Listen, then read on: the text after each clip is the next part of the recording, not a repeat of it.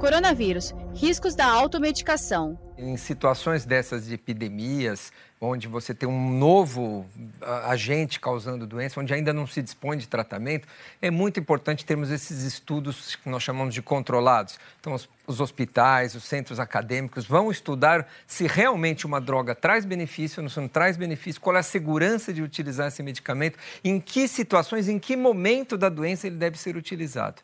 Então, o que se tem tentado hoje em pacientes hospitalizados e graves são alguns medicamentos que são vários ainda, mais de oitenta estudos em andamento para para tentar entender se há um tratamento possível. Até hoje, nada estabelecido. Mesmo porque existe um desespero para tentar salvar esses pacientes.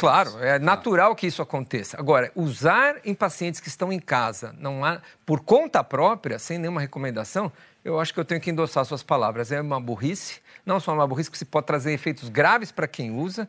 A automedicação, por si só, já é contraindicada em todas as situações. Nessa situação, pior ainda, com medicamentos que têm efeitos, potenciais efeitos colaterais graves para os olhos, para o ouvido, para o rim, para o coração, sistema nervoso, ou seja, medicamentos que podem trazer efeitos graves. Não compre, não usem, usem medicamentos somente com receita médica, somente com orientação. Nunca auto-se-medique. Porque a pesquisa está em andamento e, quem sabe, um dia, daqui a Exato. pouco, acho que não Eu deve acho demorar. Que essa pandemia traz algo sem precedentes, né, na área, vamos dizer, da pesquisa clínica e, e da medicina. As informações científicas hoje, às vezes, chegam antes para a mídia e para os leigos que para os pesquisadores e para a comunidade acadêmica. E creio que tenha sido o que aconteceu.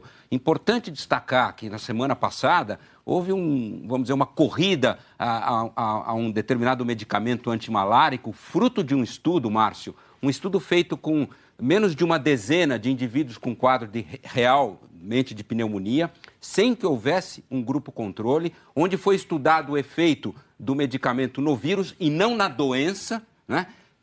Nós, vamos dizer, do mundo acadêmico, entendemos isso como algo apenas promissor, um medicamento cheio de eventos adversos, mas, vamos dizer, a viralização do resultado desse estudo, vários colegas médicos me ligaram: Marco, devo usar isso numa, num indivíduo que está com quadro gripal? Ninguém em sã consciência deve usar um medicamento como esse, cheio de eventos adversos, para um desfecho, vamos dizer, para uma doença onde ainda não há nenhuma clareza do benefício, né? Muito bom, muito bom. Saiba mais em g um ponto com ponto b r barra coronavírus.